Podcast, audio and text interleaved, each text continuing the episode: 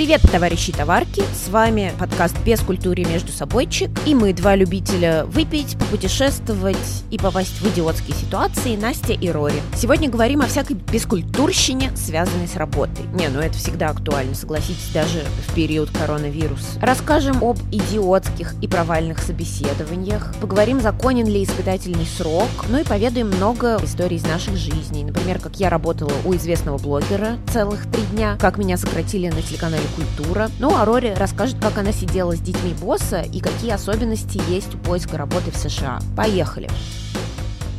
У тебя наверняка есть статистон, да? Конечно, конечно. Что за вопрос? Первая тема у нас будет собеседование, и я обнаружил, что лишь 46% соискателей честны на собеседовании. Но при этом по-настоящему привирает только 7,5%. Как ты, собственно, считаешь, насколько важно быть честным на собеседовании? И ты сам когда-нибудь привирал? Да, стопудово. Эм, понимаешь, это, это на самом деле очень сложная тема. Вот я сейчас живу в Штатах и ищу работу здесь, да, и некоторые мои знакомые и американцы, и европейцы, и русские тоже недавно искали здесь работу, и они все сходятся во мнении, что нужно приукрашать свой опыт. И один парень, даже он айтишник, эм, он показал кому-то из знакомых американцев свое резюме, чтобы попросить совета. Тот, тот парень посмотрел и сказал, слушай, слабо, понимаешь, тут написано все очень сухонько, что ты вот эти там языки знаешь, да, программирование.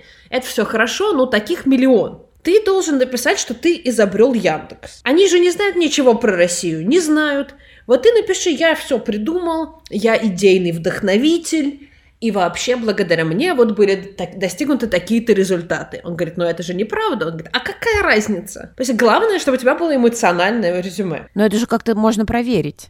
Конечно, можно, конечно, можно. И много кто просит тебя поставить галочку перед тем, как отправлять свое резюме там и cover letter, да, что я согласен на проверку моих персональных данных там в связи с э, правилами компании и с законами штата. Законами штата это значит, что они проверяют, есть была ли у тебя судимость, видимо, или, или какие-то наркоистории, а, ну, естественно, и звонят твоим предыдущим работодателям что очень, ну, может быть, awkward для не англоязычных людей, да, у которых там какой-нибудь древний начальник сидит в Томске, да. Я стараюсь принципиально ничего не приукрашать сейчас. Если у меня спрашивают, какие у вас были достижения, наверное, даже я перебарщиваю, я говорю, это не мое достижение, это командное достижение. А потому, что у меня был супер неудачный опыт при увеличении на собеседовании. В общем, один раз было дело, я искала фриланс. Мне нужна была какая-нибудь подработочка сверху основной работы. И я нашла в предложение, они искали редактора и пруфридера, в общем, человека, у которого классный английский, желательно native спикера. Я думаю, ну прекрасно, там всего несколько часов в неделю. Мы стали с ними собеседоваться, и я сразу поняла, что у них какие-то, наверное, завышенные ожидания на позицию фрилансера. У них было пять этапов собеседования. Сначала только с одним человеком, потом с другим. По-русски поговорили, по-английски поговорили. Тестовое задание одно, Тестовое задание второе. Если ты ищешь ну, человека, который будет выполнять вполне конкретную функцию, мне кажется, достаточно одной беседы и тестового задания, которое проверит, способен ли он выполнять эту функцию. Да? А другие факты его биографии меня бы не интересовали. Но их очень интересовала моя биография. Они позвонили всем моим работодателям, и они обнаружили, что у меня в резюме и на HeadHunter расходятся в один месяц даты моей работы. То есть где-то там написано, что я начала в июне, а где-то написано, что я начала в июле. И они позвонили одному из моих начальников и сказали, вот вам не кажется это очень подозрительным, что за этим что-то скрывается? На одном из собеседований они у меня спросили, скажите, а занимались ли вы когда-нибудь соцсетями? Я говорю, ну да. Говорю, вот здесь и вот здесь эм, работа предполагала после там написания статей, да, еще продумывание подачи э, для соцсетей. Говорю, вот в таком формате, да, я могу запустить рекламную кампанию в Фейсбуке, могу запустить рекламную кампанию в Инсте владею Google аналитикой, могу посмотреть результаты этих компаний. Никогда я не говорила, что у меня где-то была позиция э, SMM. Вот, они говорят, ну вот, скажите, как вот, какое количество времени у вас занимали соцсети вот на такой-то работе? Я говорю, ну, 50. Значит, они позвонили на эту работу и спросили у них, скажите, а этот человек у вас очень много занимался соцсетями? Вот сколько процентов времени? И мой ответ не совпал с ответом работодателя. Работодатель сказал, человек был редактором. У нас есть, типа, social media менеджер. Да, редактора что-то постят, типа, в фейсбучик, иногда запускают рекламные кампании. Вот, они такие, ага! Но мне на тот момент уже очень надоело с ними беседовать. Плюс я нашла другой фриланс. Я написала им спасибо за внимание к моей кандидатуре, я уже нашла другую работу. Но они продолжили писать мне. Они просто каждый день Подождите, подождите, наш разговор не закончен. Мы э, э, вот выяснили некоторую информацию о вас, и нам хотелось бы обсудить с вами, как вот так вышло, что вы подали нам вот информацию под одним соусом, а ваш работодатель не согласен с вами. Они говорят, ну просто нужно расставить все точки над «и». Я говорю, почему? Мы же выяснили, что я не пойду к вам работать. Я, мне с вами не о чем разговаривать. Спасибо, до свидания. И дошло в итоге до того, что их HR-менеджер записался ко мне на пробное занятие по английскому. Как ученица, да, записалась, а потом говорит, а здрасте, я вот вам оплатила время. Она записалась как, как ученица. Она, значит, э, написала другое имя в анкете ученика. Она пришла, значит, на занятие. Я узнала ее, естественно, потому что это была видеосвязь. Вот, и она притворялась все занятие, что она меня не знает, но очень активно расспрашивала меня про работу и какой, типа, я нашла фриланс. А чем вы занимаетесь? Ой, как прикольно. А сколько у вас работ? А когда вы вышли? Я думаю, блин, что за дичь вообще? Но согласись, дичь. Ну, а ты, поскольку искала работу в разных странах, э, есть вообще какое-то принципиальное отличие в собеседованиях в разных странах? О, да. Москва — это прекрасное место. Там можно быстро найти работу, и можно быстро найти хорошую работу, даже если у тебя нет никаких знакомств. А доказательством этому служит множество историй, в том числе одна моя подруга недавно рассказывала мне о том, что встретила американку, которая работает в Moscow Times, а, которая сказала, что она сама родом с Манхэттена, но а, после выпуска из университета она не смогла за полтора года найти работу и переехала в Москву где она сразу нашла работу. Така, таковы реалии американского рынка. В Британии, где я искала работу, ну, за два месяца вы найдете нормально, если, если у вас есть какой-никакой опыт, да, или нормальное образование. В Британии два обычных этапа собеседования, все очень любезно беседуют с вами. Тестовых заданий не очень много. Принято попросить порефлексировать э, по поводу вашего разговора с HR. То есть меня несколько раз, например, просили, вот мы с вами вот побеседовали, Напишите, пожалуйста, мне имейл и расскажите, что, вот, что вы думаете об этом. Как вам кажется, вам подходит ли эта позиция? Вот, что вы вот, при, привнесете? Но плюс в Британии, э, я как бы я живу с представителем нации, у нас с ним похожий менталитет. Нам кажется, что если после собеседования говорят, мы вам через неделю позвоним, предполагается, что в течение недели вы спокойно ожидаете. Но не в Америке. В Америке после собеседования, даже если тебе говорят, мы вам напишем через неделю, мы еще собеседуем людей, мы дадим вам знать когда-нибудь. В течение 24 часов, а желательно, как только ты пришел домой, ты должен написать follow-up email. Ты, значит, пишешь, я был очень счастлив побеседовать с вами, я понимаю, что вы очень занятой и важный человек, и я благодарен вам за то, что вы выделили время из своего занятого графика, чтобы поговорить со мной. Ты задаешь вопросы. Зачем ты задаешь вопросы? Чтобы показать э, HR-менеджеру, что ты продолжаешь думать над темами, которые вы обсуждали. То есть ты говоришь, вот, я думал о контент-стратегии вашей компании, и вот подскажите, а пользовались ли вы, вы вот такой программой? А пробовали ли вы связаться вот с этим инфлюенсером? Мне кажется, что он очень подходит вашей концепции. И они думают, ага, ага, этот человек, он очень уже горит нашей идеей, он горит этой работой. Дальше в следующем абзаце ты упоминаешь, как, как бы невзначай, какие-то свои качества, которые им пригодятся. То есть ты так говоришь, вот, видите, вот я тут упомянул инфлюенсеров, как раз я подумал, что вот я тот, кто вам нужен. Ведь на прошлой работе я нанял 15 блогеров-миллионников, и мне кажется, что похожая стратегия, она подошла бы в этой работе. В Британии после вот такого письма тебя бы занесли в черный список. Потому что тебе сказали, поговорим через неделю, значит, поговорим через неделю. Но нет. Здесь ты должен сразу писать эти имейлы, Потом ты должен еще раз через неделю тоже написать и напомнить о себе. Честно, я тебе скажу, меня выворачивает, когда мне приходится писать такой имейл. Но еще в Америке работодатели правят бал. Они могут себе позволить все, что угодно. Они могут себе позволить э, нанимать сотрудника за 6 месяцев до того времени, когда им реально нужен сотрудник. То есть они тебе написали, ты прособеседовался, они тебе не отвечают, ты думаешь, окей, они кого-то другого выбрали.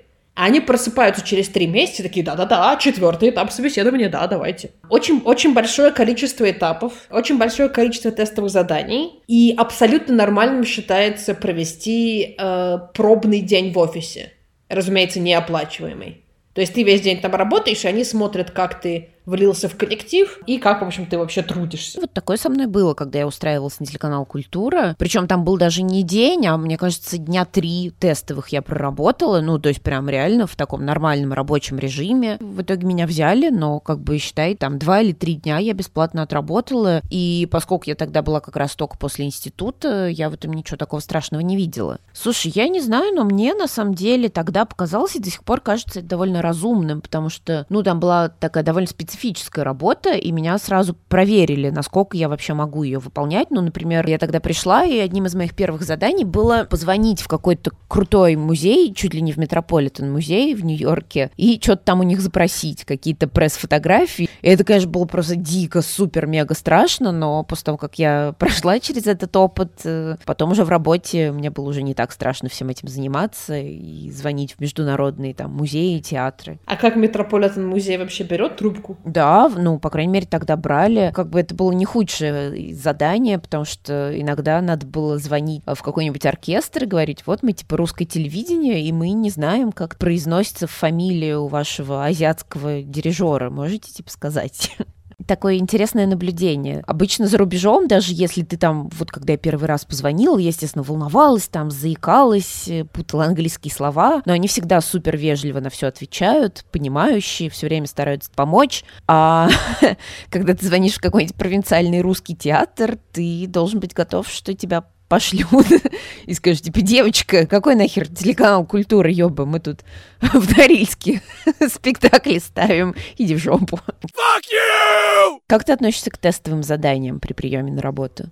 Ну, нормально. Я считаю, что если нужен э, автор, да, там, журналист или редактор, особенно там со знанием специфического языка, да, то, конечно же, нужно посмотреть, если это его не родной язык, как он владеет этим языком, да? Э, может ли он подстроиться к определенному тону, да, в котором вы разговариваете с клиентом? Тестовые задания, они тоже должны быть разумными. Было такое, что мне прислали тестовые задания, например, на 16 страниц. И я просто понимала, что я делаю чью-то работу. Когда я была в университете, изучала рекламу, да, и пиар, в Москве было такое рекламное агентство Milk. Его уже не существует довольно давно, а, но оно было известно следующим. У них был очень красивый офис, Office, они все были про креатив, да, про какие-то инновации. В общем, они выглядели очень интригующе. Вся молодежь и просто, ну, наверное, все мои однокурсники знали о нем и очень хотели туда на стажировку. Действительно, это агентство предлагало стажировки. По-моему, они были неоплачиваемые, но это нам было совершенно не важно, потому что нам хотелось окунуться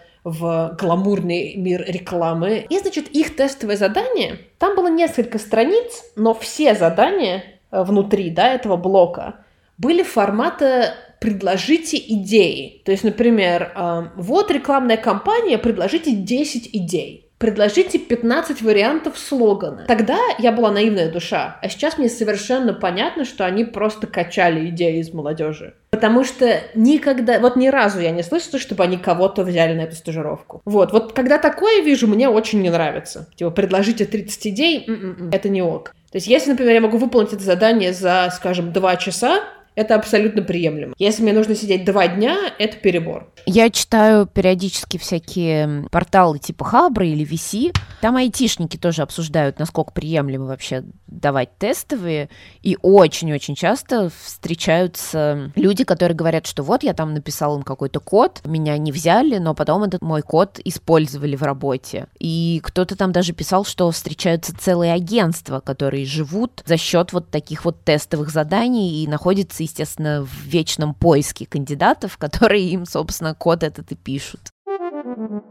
А еще одна странная вещь, которую я заметила в США. Очень часто тебя просят прислать видеообращение или видеоролик про себя. Ты сам должен придумать, что про себя рассказать. Например, в течение 10 минут. И, значит, мелким шрифтом в имейле с запросом на это видео пишет, что видео будет принадлежать нашей компании, и мы вольны использовать его в рекламных целях, там каких-то еще целях. Я думаю, вау, я вообще-то не хочу, чтобы мое видео использовали где-то. Да вообще, в принципе, не хочу записывать никакого видео. Надо сказать, что вот эти форматы, ну, поскольку я сейчас, моя работа имеет большое отношение к HR, и формат видеорезюме, он становится все более популярным. Даже есть э, целые стартапы, которые занимаются именно этими видеорезюме. Я как-то делала такое мини-исследование. Э, я на одном сервисе, где можно заполнить анкету, ну, там, опыт работы, вот это вот все стандартное, а можно также записать и видеорезюме, там, до минуты, по-моему, ограничения. Ну, и я, естественно, под каким-то вымышленным именем ничего не стала заполнять,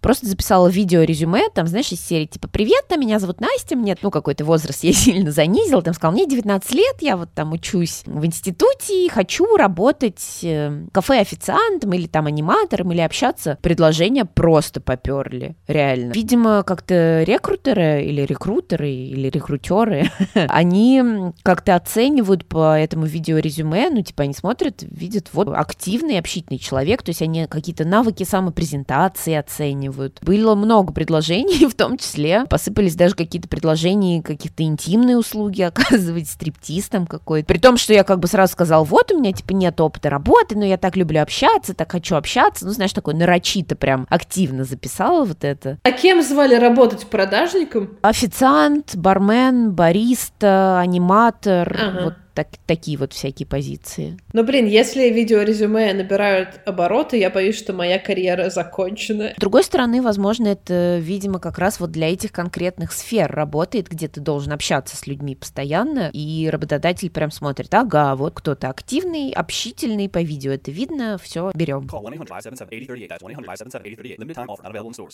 Есть у тебя вообще какие-нибудь лайфхаки по тому, как вести себя на собеседовании, чтобы успешно его пройти? Ты, ты там весь веселый, открытый, общительный, а, там любишь общаться с людьми, любишь работать в команде, то надо стараться это продемонстрировать, потому что действительно это те навыки, те вот soft skills, да, которые ищут, наверное, все в медиа, в рекламе, да, в пиаре, ну вот, вот в этих вот всех бесполезных сферах, в которых я работаю, писали в этом исследовании, что, наверное, по-моему, 60% решения — это понравился ты людям или нет. То есть вот у них есть какие-то базовые вещи, да, без которых они тебя не наймут, да, но ты там должен владеть китайским, должен иметь какой-то опыт работы, да, а дальше все остальное, как бы они предпочтут человека, который им приятен и интересен, человеку с чуть большим опытом. Нужно отвечать на все вопросы.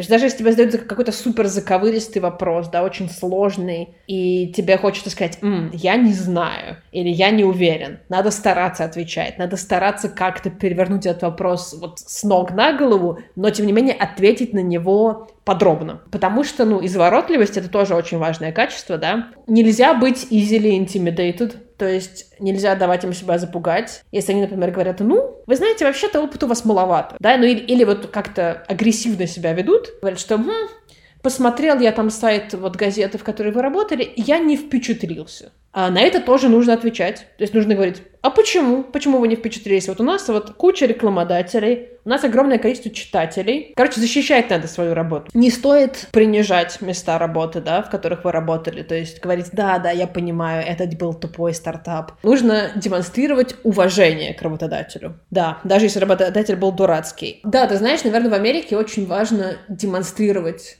почтение и уважение к работодателю, потому что они все этого ищут. Они ищут человека, который будет боготворить эту работу, который с нее никогда не захочет уволить. Вот. Но еще ищут тех людей, которые понимают, что от работы зависит их жизнь, и которые не понтуют. То есть надо, видимо, быть скромным еще. Ну, что я могу добавить? Я, например, Знаю, что я, если нервничаю, меня начинает колбасить в плане там жестикуляции, я начинаю очень активно жестикулировать, а вот этого как раз не стоит делать, потому что, ну, во-первых, это, конечно, естественно, выдает волнение, во-вторых, ну, отвлекает от сути. Рекрутеры, рекрутеры, рекрутеры, блин, э, они все не, немножечко психологи, если они, конечно, хорошо знают свое дело, и они все наверняка знают, что чрезмерная жестикуляция — это способ что-то скрыть от собеседника. Так, ну есть, кстати, еще таки, такой довольно спорный совет, который многие принимают слишком близко к сердцу, и в итоге это выглядит немного как издевательство. Также он из серии психологии. Советуют немножечко ненавязчиво, естественно, зеркалить собеседника.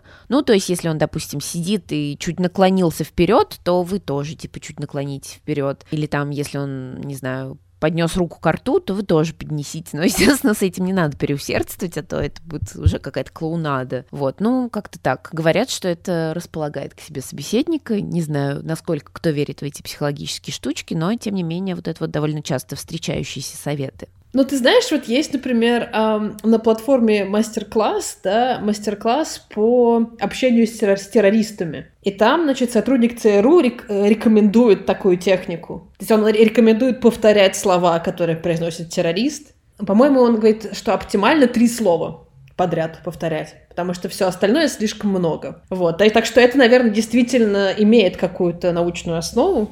И вот когда я переживаю, я не жестикулирую, я начинаю говорить громче. И, иногда, наверное, я, может быть, прям вообще ору. Ну а возвращаясь э, к теме странных собеседований, у меня нет, поскольку, как я уже сказала, я работаю в HR, и очень много всяких кейсов приходит со всех сторон. Я знаю, что за рубежом, в том числе в США, сейчас, э, ну, не то чтобы часто, но все чаще и чаще встречаются случаи, когда э, соискателей вместо переговорной на собеседование приглашают, допустим, в спортзал. Даже там были случаи, когда пришел там чувак устраиваться на довольно высокую должность, типа там директор по маркетингу, и ему говорят, ну типа, ну пойдем в спортзал, переодевайся, будем играть в баскетбол и одновременно прособеседуем тебя. Но ты знаешь, есть, э, если действительно ты идешь на высокую очень позицию, то тебя хантят, да, они очень желают, чтобы ты присоединился к их фирме, и есть тогда такая политика wine and dine. То есть тебя всюду приглашают, там, на гольф, по ресторанам. Значит, ты как сыр в масле катаешься, ну, то бишь тебя катают, да, как сыр в масле. И вот одновременно вы обсуждаете вакансию, и они тебя заманивают. Вот такое я легко могу представить. А чтобы человека, ну, там, в начале карьерного пути, да, или там, ну, в общем, mid-senior уровня куда-то вот э, так звали, я никогда не слышала, но это интересно вообще. А еще есть такая тема, ну это, видимо, опять же из разряда стрессовых собеседований, когда работодатель пытается прям сразу проверить, насколько сотрудник лоялен, и задают вопросы из серии «Представьте, что вы со своей семьей, например, в Диснейленде на выходных, и вдруг возникает срочная рабочая задача, и вам нужно бросить семью и ехать на работу. Вот как вы поступите? Бросите семью или, или не бросите? Или из той же серии, вот, допустим, там встретились с кандидатом на неделе, пообщались, и в выходные или там в какое-то, ну, нерабочее время, там, в 2 часа ночи, ему пишут какой-нибудь смс с вопросом и смотрят, ответит ли он, или будет ждать до понедельника, чтобы ответить. Ну, то есть подразумевается, что ты должен э, выбирать работу всегда, да? Да, да. Ну вот они и новенькие свеженькие ценности, пожалуйста. Еще насчет модных, но странных тем. Очень часто встречаю, не знаю, вот, кстати, интересно, как ты к этому отнесешься, хорошо это или плохо, задают э, соискателям всякие каверзные вопросы из серии, вот самые популярные, наверное, все слышали, э, почему крышки люков всегда круглые, или там, как взвесить слона без весов. Ну, то есть, знаешь, такие, типа, на смекалку вопросы. Сколько шаров для гольфа поместится в автобус? Э, ну, то есть, очевидно, хотят послушать, как кандидат э, будет рассуждать, наверное потому что, в принципе, ну, правильных же ответов на такие вопросы не существует. Хотя про люки, наверное, существует все-таки. Да, там вроде бы, чтобы они не проваливались, да? Да, да, точно.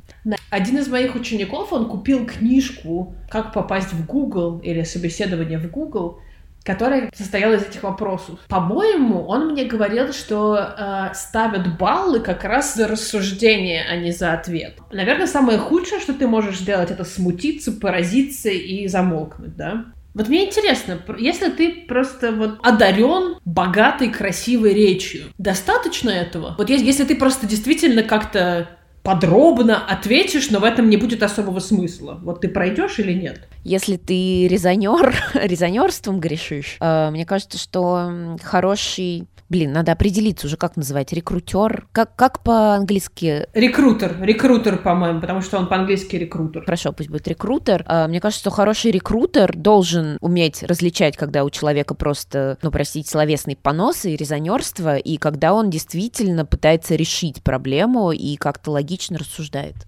Но мы сейчас так немного поговорили о собеседованиях со стороны соискателей, типа эти глупые рекрутеры задают какие-то непонятные вопросы, вообще не пойми, как себя ведут. А между тем, а, HR тоже очень часто жалуются на то, как себя ведут соискатели, и всякая жесть очень часто бывает. Ну, я тоже собираю такие истории по работе. Одна из самых популярных историй про то, как э, девушка приходит устраиваться или молодой человек в сопровождении кого-то, будь это бойфренд, мама, папа, папа, которые сидят прям за дверью, и даже, более того, были такие случаи, когда во время собеседования эти сопровождающие заходили и говорили, ну что, долго еще ждать-то, блин, пока вы тут закончите. Бывают еще такие случаи, когда во время собеседования кандидату звонят на телефон, и он, товарищ HR, вы не могли бы выйти из комнаты, у меня тут, типа, важный разговор. А, еще классная история мне понравилась, когда соискателя спросили, считает ли он себя пунктуальным, на что он задумался и ответил, ну да, я вообще пунктуальный, явно с трудом выговариваю это слово, но я не какой-нибудь граммар нации. То есть чувак слово пунктуальность, видимо, немножечко перепутал. Большая боль, кстати. Знаешь, как соискатели часто жалуются, что вот, HR такие сволочи, после собеседования не перезванивают. Между тем рекрутеры тоже часто рассказывают, как их динамит. Расскажи, пожалуйста, утоли мою жажду этих историй. Бывают такие случаи, когда э, рекрутер там звонит уточнить, типа, ну что, мы вас ждем сегодня на собеседовании, а чувак говорит, ну, я типа сплю, как, как проснусь, перезвоню вам сейчас. Или бывает, что приезжает кандидат, и такой, типа, ну, вы знаете, мне вообще эта работа не очень нужна, но я просто поговорить там приехал. Бывают такие, знаешь, с, прям с наездами, которые говорят, ну вы что, я, я потратил деньги там на то, чтобы до вас добраться, а вы меня, блин, еще и не берете сразу. Кстати, еще одна очень популярная тема в HR-сообществах. Очень часто встречаю вопрос. Вот, типа, кандидат замечательный был по резюме, вообще все супер, а тут пришел на собеседование пьяный. И что делать? И кто-то, знаешь, говорит, да вы что, да, да, если он такой пришел, значит, он будет бухать на работе, а другая половина говорит, ну, слушайте, ну, разок там оступился, что такого-то, если резюме это хорошее, то надо и взять. Давай потихонечку, переходя от собеседования уже непосредственно к опыту работы, еще немного затронем тему испытательного срока. Как это вообще работает за границей? Мне кажется, что за границей такого понятия-то в принципе нету. Слушай, действительно, гораздо реже это встречается, просто, например, часто бывает, что на первые три месяца, да, а, либо у тебя нету а, каких-то бенефитов, да, там, оплаченного проездного, да, спортзала или даже медстраховки, да, она просто появляется после трех месяцев. А, либо первые три месяца у тебя зарплата немного ниже. Особенно если ты работаешь в месте, где почасовая ставка, это довольно распространенная практика. Я помню, опять же, из моего рекламного прошлого, что была такая организация, которая она до сих пор существует, поэтому я не, не, не буду э, называть ее, которая нанимала студентов на позицию либо ресепшиониста, либо там младшего аккаунт-менеджера, да, ну, то есть товарища по связи с клиентом, э, на испытательный срок. И после испытательного срока выгоняла и брала нового. Э, да, то, то есть официальное э, трудоустройство они обещали после трех месяцев. И этого не происходило. Вот что касается России, на испытании платят либо минимальный оклад, либо просто заниженную зарплату. И на самом деле по трудовому кодексу это незаконно. Но, тем не менее, компании все равно так делают, потому что, ну, плевать они хотели на закон. Uh, у меня была одна очень интересная история с испытательным сроком. Я устраивалась в информационное агентство России, скажем так, не, не, не будем тыкать пальцем. Там не было испытательного срока, он не был прописан, и как бы сразу заключали контракт бессрочный, срочный, все было окей. Там набирали новую абсолютно команду, и меня взяли с моей коллегой, ну, в один день абсолютно взяли на одну и ту же позицию, то есть на абсолютно равных условиях. Спустя сколько там, полмесяца или месяц нам приходит зарплата, вот, а у нас не такие уже сразу сложились доверительные отношения, и мы смотрим, и у нее почему-то больше зарплаты, чем у меня пришла. Мы идем к моей непосредственной начальнице и говорим так, а что, что за дела? Она, значит, сходила к кадровикам, говорит, ой, Настя, тебя случайно там как-то оформили не на ту должность, давай мы поступим так, сейчас мы тебя не будем переоформлять, потому что, ну, сейчас столько, типа, работы, пожалуйста, вот, Настя, войди в мое положение, я тебя очень прошу, вот так, по-братски, как у нас это делается в России, по-братски, да, войди в положение, можно я сейчас не буду тебя оформлять, у меня просто, ну, нет на это времени, да и высшее начальство мне там даст по шее за то, что тебя неправильно оформили. Давай вот по истечении там какого-то количества работы тебе просто выдадут премии, все вот эти вот деньги, которые тебе не доплатили, и потом мы тебя переоформим. Блин, я была уже тогда взрослая девочка, сколько мне, 26-27 лет было, и я, блин, дура согласилась. Я подумала, блин, такая у меня хорошая начальница, вот, ну, реально, по душам, мы с ней поговорили, я говорю, да, хорошо, я не, я не буду, типа, тебя подставлять, окей. А потом так случилось, что на этой работе мне не очень понравилось, и спустя два месяца я решила увольняться. Как бы до премии, считай, я не дотерпела. Естественно, никто никакие мне деньги не вернул за это. Понятно, что я сама виновата, наивная душа. Надо было тогда не бояться того, что я испорчу отношения с этой начальницей. Надо было просто хлопнуть кулаком по столу и сказать, нет, слушай, обещано, давайте оформляйте меня.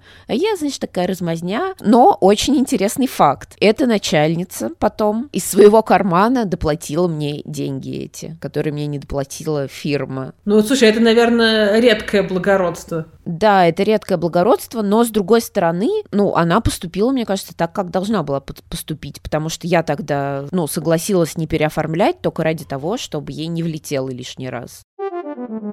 Расскажи, может быть, что-нибудь про документацию, чем вообще отличается оформление в работе в России от зарубежных стран. Я, например, знаю, что за рубежом вообще нет такого понятия, как трудовая книжка. То есть там, когда ты куда-то устраиваешься, у тебя никто эту трудовую не попросит. Насколько я понимаю, там все строится именно на каких-то контрактах трудовых. Это у нас нормальная практика, когда тебе говорят, где твой трудовой контракт? Такой, да блин, да я не знаю, я типа его куда-то засунул или выкинул, а за рубежом, я так понимаю, все хранят эти контракты, потому что это важный документ. Да, слушай, действительно, действительно все хранят. А, трудовой книжки действительно нет. Что тебе потребуется? Тебе потребуется только ну, разрешение на работу, если ты не гражданин страны. Они пробивают по базе номер твоего трудового документа, чтобы утвердить, что ты действительно можешь легально работать, что тебе не потребуется от них спонсорство, потому что не все могут его предложить. Вот, ну и, собственно, все. Далее ты подписываешь контракт. В Америке принято контракты обсуждать, то есть если, например, ну, опять же, я говорю только о моем опыте, но считается совершенно нормальным не согласиться на первый офер. То есть сказать, мало предлагаете, товарищи. Или, коли предлагаете вот столько, будьте добры, оплатите обеды мне там, да, или проездной на метро. Да, это круто. Давай э, про какой-нибудь опыт странных работ. У меня была мечта работать на радио, После того, как я посмотрела великолепный фильм «Рок-волна», я стала пытаться устроиться куда-нибудь радиоведущим. И устроилась на, на очень странное радио в Омске, где, значит, у них, по-моему, не было вообще прямого эфира, такого понятия не было. Все их сотрудники присылали записи своих там передач. Я читала вот все подряд, и новости, и погоду, а потом мне еще предложили читать гороскопы. И вот пару раз было такое, что я читала гороскопы. Это был максимально странный и Но это не то, как я себе представляла радиоработу. Мне же хотелось ставить панк, понимаешь? У меня была очень странная работа. Это был вообще год замечательный, когда я сменила то ли 6, то ли 7 мест работы, никак не могла определиться. И среди всего этого великолепия я три дня поработала видеоредактором на одного блогера. Не, не буду называть его имя. Это довольно известный блогер, но в очень специфичной среде. То есть, если вы этой средой не увлекаетесь, то вы его не знаете, а если увлекаетесь, то вы вы его знаете сто процентов. Он базировался в подмосковном городе. Мне туда надо было почти два часа добираться. Сначала метро, потом долго-долго пешком, потом электричка до этого подмосковного города, и там еще на автобусе. Ну, короче, прям на всех собаках мира. У него был офис, но мне надо было работать у него прям в квартире. Я приходила к нему в квартиру с утра. У него еще была личная помощница, которая занималась вообще всеми-всеми его делами. Я приходила прям в его квартиру с утра, она меня запускала, э, говорила, так, он еще спит, ты тут потише пока. И я, значит, садилась там где-нибудь в его гостиной, потом он там выходил в каком-нибудь халате, говорил, так, Настя, тебе там, может быть, чаю или что-нибудь тут сварить, вот я привез какой-то пуэр там, годи, я пока позанимаюсь на тренажере, давай, пока я занимаюсь на тренажере, я типа тебе надиктую на видео какой-нибудь текст, потом подредактируешь. Я три дня там продержалась, потому что, ну, это было очень странно. И главное, что все тексты, которые я делала, он потом правил просто сначала и до конца. И я ему пыталась сказать, понимаешь, слушай, ну, как бы я редактор, у меня есть опыт, вот это, это будет очень криво звучать. Он говорил, слушай, мои зрители привыкли, что вот, ну, так я общаюсь как гопник, поэтому я буду продолжать общаться как гопник, и ты, пожалуйста, вникай в этот стиль. И я реально уже на второй день начала понимать, что тоже начинаю думать и говорить как гопник. Я еще попала не в очень удачное время, когда у него была война с другими блогерами, тоже из той же сферы. Самое первое задание, которое мне дали, это написать э, то ли 30, то ли 40 фейковых отзывов о его конкурентах. И потом еще надо было нарыть там какую-то провокационную информацию, написать какой-то оскорбительный текст про них. И, значит, на третий день уже вечером поняла, что, блин, я не могу. Ладно, скажем прямо, я довольно трусливая, и я побоялась ему это прям в глаза сказать. Я, значит, на третий день собираюсь уезжать домой, думаю, ладно, завтра с утра ему позвоню и телефону будет проще сказать, что я больше не хочу этим заниматься. И тут он мне сует какой-то контракт, как раз на подписание вдруг. Говорит, я очень доволен за эти три дня, вот возьми зарплату. Но вот, слушай, на еще, давай все-таки подпишем контракт. Я думаю, блин, если я сейчас подпишу контракт, говорю, слушай, давай я типа возьму его домой, почитаю. И он говорит, ладно, окей, а еще давай мы прямо сейчас с тобой поедем, и я куплю тебе для работы MacBook. Я прям какими-то правдами и неправдами отмазалась, говорю, нет, давай, давай не сегодня, давай, нет, нет, нет, пожалуйста, давай не сейчас. Я в итоге свалила, с утра позвонила ему, причем, знаешь, я очень долго думала, как ему это сказать. В итоге думаю, ладно, он такой весь из себя крутой, я тоже сыграю крутую. И я ему звоню, говорю, слушай, чувак, я девушка с двумя высшими, там, с идеальным английским. Ты понимаешь, что эта работа, типа, не для меня. Вот. И он, знаешь, такой, хм, ничего себе, ну да, наверное. Слушай, ну, может быть, все-таки ты была права, и мне надо было прислушаться к тебе, давай еще, типа, попробуем поработать. Я говорю, нет, нет, я, типа, слишком крута для этой работы. Слушай, но вы с ним, получается, разошлись полюбовно, да? Да, абсолютно, и он так по-хорошему сказал, слушай, ну, если ты передумаешь... Кстати, это хорошая тема о том, как расходиться с работодателями. Как должен вести себя работодатель, который кого-то увольняет. Или как должен вести себя сотрудник, который уходит с работы, да? Имеет ли смысл вот как-то обещать, что мы останемся в контакте? Я вспомнила просто сейчас, как при мне один сотрудник нашей с тобой общей эм, работы объявлял э, самому главному начальнику об уходе. И начальник сказал, да-да, я все понимаю, Разумеется, мы останемся в наилучших отношениях. Как бы действительно, я надеюсь, что мы останемся в дружеских отношениях. И, значит, человек вышел из кабинета, начальник повернулся ко мне и к еще одному человеку, который там сидел, головой покачал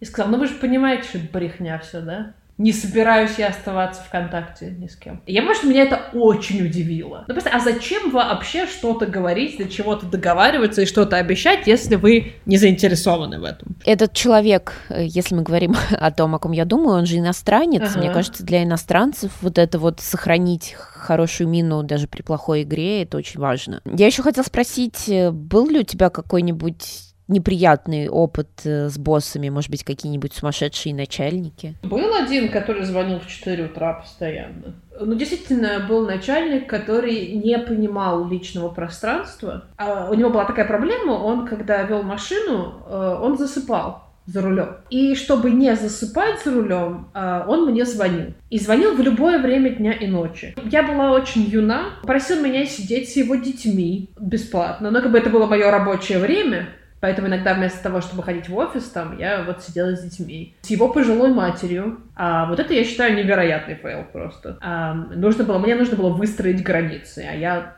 на тот момент не умела этого делать. У меня самый неприятный босс был вот опять же в том месте, которое я упоминала, в замечательном информационном агентстве. Там, конечно, женщина-босс была, знаешь, такая вот суперактивная женщина, топ-менеджер, которая там везде успевает, помимо работы у нее там еще 10 проектов, там она что-то где-то преподает, что-то там постоянно на какие-то конференции, куда-то еще. Но она, конечно, была очень суровая, причем неоправданно суровая. Например, на планерках очень часто она могла, ну, реально просто вот нахамить и сказать человеку, ты что за хуету вот мне сюда принес? Ты что написал? Ты что, дебил, что ли, вот такое вот мне писать? Помню, к нам на практику пришел мальчик, по-моему, то ли с первого, то ли с второго курса МГУ, отличник, пришел практиковаться, то есть он там за бесплатно фактически с утра до ночи впахивал. Ну, естественно, он неопытный еще. Я прям помню, у нас был огромный open space, э, с коллегами из других отделов, и вот как она приходит туда и орет на этого бедного мальчика-зайчика, «Ты что за хуету мне тут суешь? Я топ-менеджер,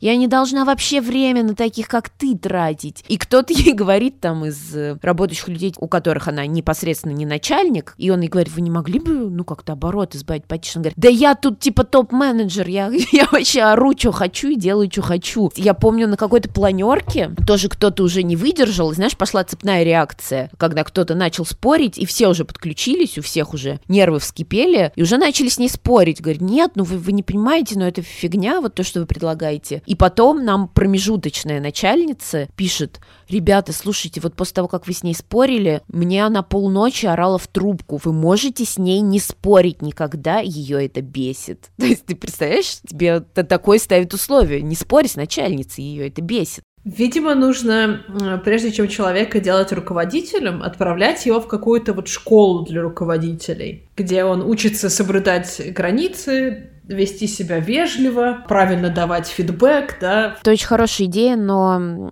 ты же понимаешь, это государственная компания, тут высокие позиции занимают немного по другому принципу.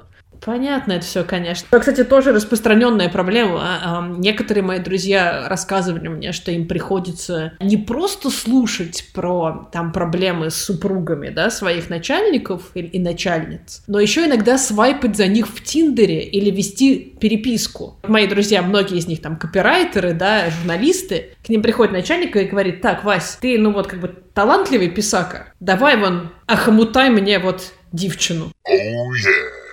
Слушай, ну у меня из моей HR-работы еще есть несколько абсолютно реальных случаев. Они звучат как байки, но это правда. То есть я реально собирала у людей эти случаи. Они рассказывали, как боссы у них ведут себя. Один вот человек рассказывал, что как-то руководитель был очень недоволен тем, как девушка работает, и взял и отрезал ей прядь волос, чтобы продемонстрировать, что ей может делать все, что угодно. Очень много историй, как руководители кидаются в подчиненных вещами, там, вазами, была история про чувака, который, ну, про босса, который любил охотиться, любил выпивать. Ну, как охота, выпивка, все идет рука об руку. И он мог выпить и бегать по этажу с ружьем, забегать в офис и даже мог пальнуть. Люди прятались под э, рабочие столы. А еще одна девушка рассказывала, что она ходила прям до последнего на работу, будучи глубоко беременной, у нее прям на работе начались схватки. Во время там какого-то важного совещания ее увезли, но она родила благополучно, а ей потом босс выписал штраф 50 тысяч рублей за то, что она не вовремя разродилась. Из трешовых историй я помню, что моя шведская подруга писала некий, ну не тестовое задание, а скорее даже экзамен на работу. Там было несколько кандидатов, допустим, может быть 10, да, человек, они сидели комнате, похожей на вот школьный класс, писали какое-то письменное задание. И, значит, женщина, которая руководила всем этим процессом, она заподозрила, что моя подруга списывает или там смотрит в телефон. Она ее вывела из этого класса и закрыла в раздевалке. Лучше в туалете, потому что там есть туалет, понимаешь? То есть она закрыла ее там, и подруга моя просидела там то ли три, то ли четыре часа, пока не пришел какой-то более высокопоставленный человек. Увольнение и сокращение. У тебя есть какие-нибудь неприятные истории? Нет, поэтому если у тебя есть, рассказывай. Да, у меня есть одна эпичная и во многих смыслах поучительная история. Она про сокращение на телеканале «Культура». Это, кстати, была довольно громкая скандальная история. Я тогда написала про это статью и подняла для нашего издания очень большой трафик. Везде делали репост этой статьи, обсуждали. Ну и люди даже на Change.org сделали петицию, мол, поддержите сокращенных сотрудников культуры. А суть в чем была? Я работала на культуре почти 6 лет, и мы располагались в шикарном, по-моему, семиэтажном здании на улице Малая Никитская. А потом произошла какая-то мутная история, видимо, кто-то захотел отжать это здание под свои нужды, и культуре сказали, переезжайте в старое здание на Шабловке, а там полуразрушенное здание с какими-то абсолютно жуткими сортирами, непригодное для нормальной работы, ну и плюс оно раза в два меньше. Поэтому, ну что делать? Придется сокращать персонал, чтобы все туда влезли. В итоге сократили 30% сотрудников, но это дофига на самом деле. А сокращали кого? Ну, естественно, топов сокращать никто не будет, никто их не будет трогать. Даже если топы там сидят, ничего не делают, ну, никто их все равно не уволит. Сторожилов, ну, как бы тоже из солидарности никто не будет увольнять. Там всякие операторы, у которых трясутся руки, которые путают дни и приезжают не в тот день на съемку, но их тоже никто не будет увольнять, потому что они десятки лет уже там работают. Так что кого увольняли? Ну, всякую мелочь мелочь, всякий планктон, типа меня. Я тогда редактором была. Как водится, об увольнениях заранее знало все начальство, а мы нифига не знали. Мне в этом плане очень повезло. Мой начальник отозвал меня месяца за три, сказал, слушай, будут сокращать, ищи себе новую работу. Я ему, кстати, за это очень благодарна. Но так поступили далеко не со всеми. Забавно, мне кажется, мне повезло, потому что у нас были не близкие отношения с начальником, и, возможно, именно поэтому он так сделал, потому что, ну, не побоялся мне этого сказать в лицо. А со мной еще работала девушка, девушка, которая с начальством и вообще со всеми коллегами очень-очень дружила. Они постоянно бухали, куда-то ходили вне работы. И, опять же, мой начальник знал заранее о том, что ее уволят, но не предупредил. Причем не только заранее не предупредил, но и вообще не предупредил. Более того, где-то за месяц до увольнений он, в принципе, самоустранился, сказал, что это все для него слишком, он не может смотреть в глаза людям, ну и перестал даже как-то ходить на работу. Эта девушка, естественно, знала о сокращениях, но поскольку ей никто ничего не сказал, она и не парилась, была уверена, что ее не уволят. Ну, потому что она, естественно, имеет право рассчитывать на то, что ее предупредят и в качестве друга, и в качестве подчиненной. Но нет,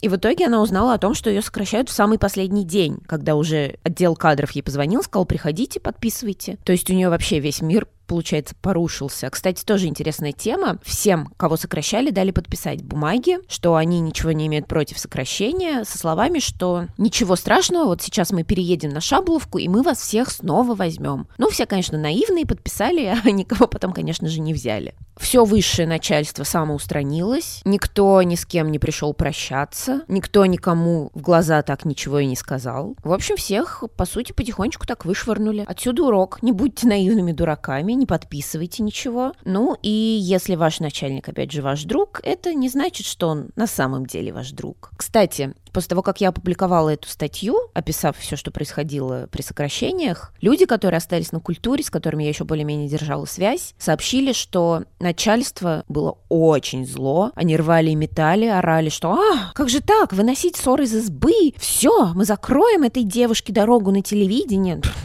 Ну, как бы не очень-то и хотелось дальше работать на телевидении. А меня, между тем, приглашали на «Дождь», на РБК, говорили, дайте нам интервью, пожалуйста, про сокращение на телеканале «Культура». Но мне, честно говоря, уже тогда было так противно, я еще уходила в отпуск, я подумала, все, хочу просто забыть эту историю. К тому же у меня уже была другая работа. Но это было все равно обидно, потому что в этой статье я на самом деле не то, что не выносила ссоры из избы, я даже половину о том, что там реально происходило на культуре, как там люди бухали на сдаче программ, как пристраивали в качестве корреспондентов своих друганов, за которых я делала работу, а они получали деньги. Ничего такого я в этой статье не рассказала. Но, тем не менее, гнев вышестоящих все равно вызвало. Честно говоря, до сих пор такое немного ощущение, как будто тебя твой близкий человек предал, потому что, блин, ну я реально очень любила эту работу, и вот 6 лет я там с огромным удовольствием работала, а потом меня вот так вот пнули. Но главное, что все, это все закончилось.